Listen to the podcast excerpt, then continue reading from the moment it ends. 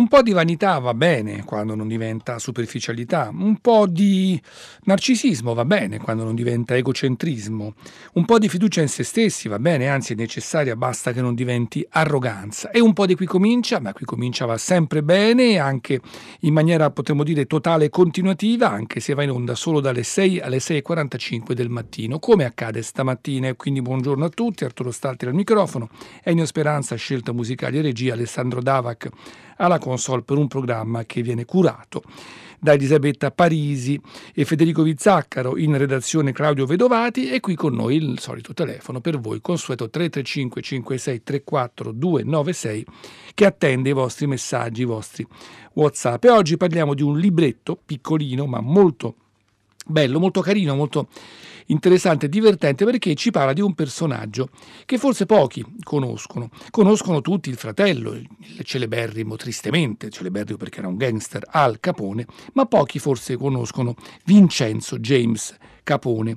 E come recita il titolo del libro che esce per Mantovani nel mondo a cura di Vittorio Bocchi, l'altro italo-americano, la straordinaria storia di Vincenzo James Capone. E chi era questo personaggio? Beh, era un personaggio che visse poi nel Nebraska a un certo punto e divenne un po' un mito. Si fece chiamare Two-Gun Hart, eh, il coraggioso, indomito e a volte brutale agente, come leggiamo, del proibizionismo, sceriffo di Homer e poi agente del Bureau of Indian Affairs nelle riserve dei nativi americani. Dunque eccolo, un personaggio che costruisce il suo mito e che viene raccontato in questo libro. È già in copertina una bella foto di Vincenzo James Capone, ovvero Two-Gun Hart, con il cappello da cowboy, una camicia a quadri e una, così, un volto che ti... in effetti ti spaventa, ti mette un po' questo senso di rispetto. Tutto naturalmente accade pian piano attraverso il tempo. Lui nasce il ventotto marzo milleottocentonovantadue a Angri, provincia di Salerno, ma già eh, un anno dopo è in America, quindi da bambino. Risiede prima in Canada, in effetti, e poi la famiglia si trasferisce comunque a New York definitivamente. Il padre diventa cittadino degli Stati Uniti nel millenovecentosei e apre la sua barberia dopo uno sfortunato esordio come droghiere. Nascono poi altri otto figli, sei maschi e due femmine. Insomma, Brooklyn diventa un po' il teatro delle vite di questi bambini. Sono quelle strade, insomma, che poi diventeranno, attraverso anche letteratura e cinema, il, lo scenario della nuova malavita italo-americana. Dunque, tra poco leggeremo qualche momento appunto della vicenda singolare di Vincenzo James Capone, ovvero Two Heart Gun, ma intanto eccoci invece con un artista che visse molto prima, siamo nella fine del milleseicento millesettecento, col grande Dietrich Buxtehude, il quale infatti nasce nel seicentotrentasette per poi lasciarci nel settecentosette. Organista straordinario, grande improvvisatore, intelligentissimo nella sua scrittura, bravissimo anche a far suonare l'organo in mille modi, con una abilità anche nel cambiare i registri e nella pedalizzazione che infatti un giovanissimo Johann Sebastian Bach volle andare a scoprire andando proprio ad ascoltarlo a Lubecca. Aveva solo vent'anni, si fece cento chilometri e più a piedi per sentire questo musicista. Non si sa se i due si incontrarono o se Bach in realtà si mise in disparte da una punto in un angolo della chiesa per ascoltare le prodezze di questo straordinario musicista, rientrando poi in realtà molto in ritardo eh, al suo lavoro, quindi circa eh, quindici settimane più tardi rispetto all'ora, al giorno in cui aveva detto che sarebbe tornato, e questo gli provocò parecchi guai. Ma intanto eccolo Buxtehude con questa passacaglia, Bux W W mille, eh, anzi centosessantuno, la ascoltiamo dal Pacem Ensemble.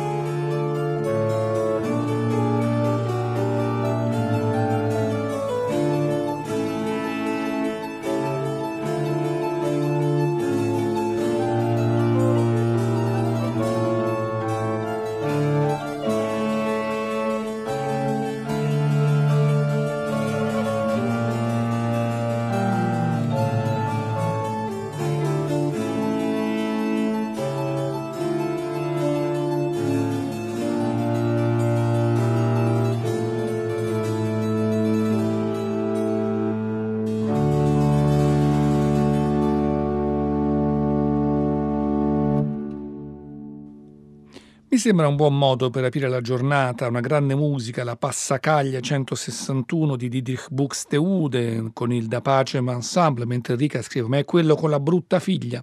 Sì, perché si dice, ma forse non è vero, che in realtà Bach lo incontrò e addirittura Buxtehude volesse fargli sposare la figlia, ma lui disse: è brutta e non mi piace. Ma insomma, questo è più forse una leggenda, in realtà forse i due neanche si incontrarono. Comunque, grande musica, Buxtehude, e un libro che ci racconta l'altro italo-americano, la straordinaria storia di Vincenzo James Capone, il quale insomma a un certo punto eh, così se ne va un po' in giro, prima trova lavoro da facchino in un circo, gira un po' il paese e scopre di avere un talento naturale da pistolero. Questo lo affina pian piano nel tempo, quindi eh, gli permette poi appunto di creare il suo personaggio Two-Gun Hart, l'uomo dalle due pistole, e finché non si trasferisce a Homer, un villaggio del Nebraska che si sviluppa ai piedi di una verde collina. Siamo nella contea del Dakota, vicino al, cinema, al fiume Missouri, ed ecco che nel millenovecentodiciannove Vincenzo scende da un treno merci a Homer, che conta più di cinquecento abitanti. Insomma, in realtà se facevi una festa invitavi tutti e c'entravano tutti. Decide insomma di stabilirvisi e qui si fa chiamare Richard Joseph Hart. Racconta di venire dall'Oklahoma, dove la sua vita è stata quella di cowboy, marchiare bovini, domare cavalli e all'occorrenza inseguire ladri di bestiame, e poi il circo, la guerra in Europa. Insomma, ecco la sua nuova vita, che lo porterà poi a diventare appunto un agente del proibizionismo durissimo, assolutamente incorruttibile. Entrerà poi in contatto con i nativi americani e comincerà a conoscerli profondamente, avendo un rapporto sempre un po' doppio, appunto di amore-odio per i nativi, e essendo comunque sempre molto intransigente, soprattutto negli anni del proibizionismo, per evitare appunto la piaga dell'alcol nelle riserve indiane. E allora Alexander Tansman in realtà era polacco, ma se ne andò molto presto a Parigi. Qui siamo nei primi del Novecento, e nel millenovecentoquaranta dovette fuggire per la follia nazista grazie a Charlie Chaplin, che riuscì a farlo andare in America. Lì continuò il suo lavoro come musicista ma anche come pianista dotatissimo, e poi tornò in Europa e continuò la sua carriera. E la sua musica deve molto ovviamente alla Polonia ma anche alla Francia. Lui stesso racconta, devo, raccontava devo molto alla Francia che mi ha ospitato, ma non si può negare la mia radice polacca nella musica. Insomma, una sorta di Chopin del Novecento, eh, con una grande senso anche dell'umorismo e una freschezza nella musica assolutamente che convincono e che così colpiscono e ti stregano. Ascoltiamo questo Charleston, siamo con la sonatina numero due detta transatlantica, al pianoforte Daniel Blumenthal, e poi ascoltiamo un altro Charleston, in questo caso con Bohuslav Martinů, una musica più strutturata. La Revue des Cuisines è l'opera da cui viene tratto, Saint Paul Chamber Orchestra, Christopher Hogwood alla direzione.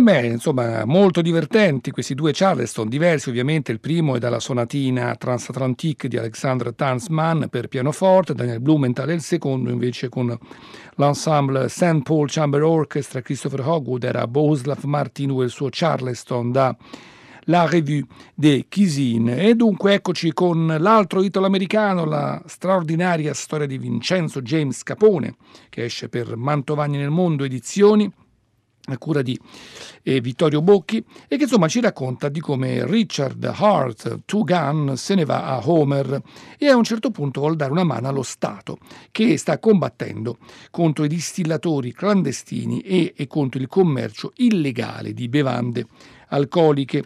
E allora ben presto l'eco delle sue azioni, dopo che lui ha fatto domanda ed è entrato appunto nella schiera degli agenti federali del proibizionismo, insomma l'eco delle sue azioni rapide ed efficaci lo fanno diventare molto noto e riempiono le pagine dei giornali locali. Esempio, nei pressi di Martinsburg fa irruzione con i suoi uomini in ben cinque distillerie e le distrugge. Nell'autunno millenovecentoventi, a seguito di una soffiata, viene a sapere che dai dintorni di Randolph viene una gran quantità di alcol illegale. Travestito da operaio si reca in zona, studia bene gli spostamenti dei sospetti e l'ubicazione delle distillerie, poi entra in azione con la sua squadra. Risultato della retata: distillerie messe fuori uso e una ventina di uomini catturati, tra i quali alcuni dei cittadini più in vista di Randolph. Bene, anche a quei tempi, insomma, i cosiddetti intoccabili erano in realtà toccabilissimi. E poi, insomma, nel tempo viene anche dislocato in altri luoghi. Ad esempio se ne va nella riserva di Yankton, lo stato del South Dakota, sulle rive del Missouri. Qui si mette al lavoro con grande determinazione, smantella molte distillerie, tanto che dopo pochi mesi di servizio il sovrintendente della riserva comunica a Washington la sua soddisfazione riguardo il lavoro dell'agente federale assegnato. E questo appunto è Hart Two-Gun, detto appunto Hart Two-Gun, ma in realtà il vero nome era Vincenzo James Capone, fratello del celeberrimo, in maniera diciamo meno legale, Al Capone. E dunque la musica dei Moravi, l'antica musica dei Moravi, viene portata in America durante appunto la, eh, l'emigrazione in questo paese, e tra queste musiche che diedero anche l'infa alla musica sacra americana c'era quella di un musicista del quattrocento addirittura, che era Johann Peter Kellner, grande organista. In America Christian Gregor decide di appunto rielaborare alcuni suoi temi musicali, alcune sue eh, pagine. Gregor era un compositore molto interessante, anche, anche un ottimo organista, e, e fu infatti eh, l'autore anche di un importante libro in cui raccolse alcune musiche del passato da lui rielaborate, che venne pubblicato nel millesettecentottantaquattro. E fu in Pennsylvania, in North Carolina, eh, molto conosciuto in America anche grazie a tante delle sue composizioni autonome. Autonome. Vediamolo appunto trascrivere questo corale Ach schönster unter allen, che era appunto un antico corale di Peter Kellner, in realtà nato mh, cento anni prima, e mh, organista anche egli. Diciamo che la musica di Kellner era molto legata allo stile bachiano che lui ammirava, e come non poterlo fare. Allora ascoltiamo questo Ach schönster unter allen di Peter Kellner in questo arrangiamento del musicista Christian Gregor. Ascoltiamo.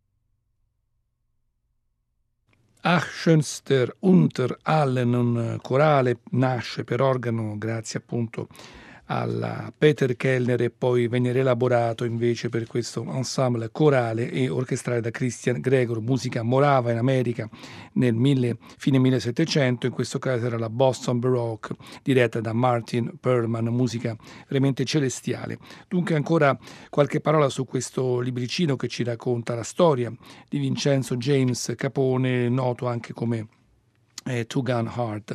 Insomma, come nasce il proibizionismo? diciannovesimo secolo, i pastori protestanti tuonano contro l'alcolismo diffuso nelle ex colonie britanniche. Poco a poco alcuni stati dell'Unione iniziano a emanare leggi proibizioniste in materia. Nel novecentosei molti imprenditori e industriali si organizzano nella Lega Americana contro il saloon, preoccupati per quella che appare come un'endemica propensione dei lavoratori verso l'alcolismo. E ci sarà anche un motivo. Più che della deriva morale e sociale che questa piaga provoca, sono angustiati per la perdita di efficienza, ecco qual è il motivo, della manodopera sul posto di lavoro, non certo per la loro salute, ma perché rendevano di meno. La questione morale così si salda alla nascente dottrina efficientista nordamericana e si arriva al millenovecentodiciannove, quando con l'approvazione del diciottesimo emendamento della Costituzione federale si apre la strada appunto alla legge federale di Andrew Volstead, il deputato repubblicano appunto che la redasse, e sancisce il divieto di somministrare bevande con un contenuto di alcol superiore allo zero virgola cinque per cento.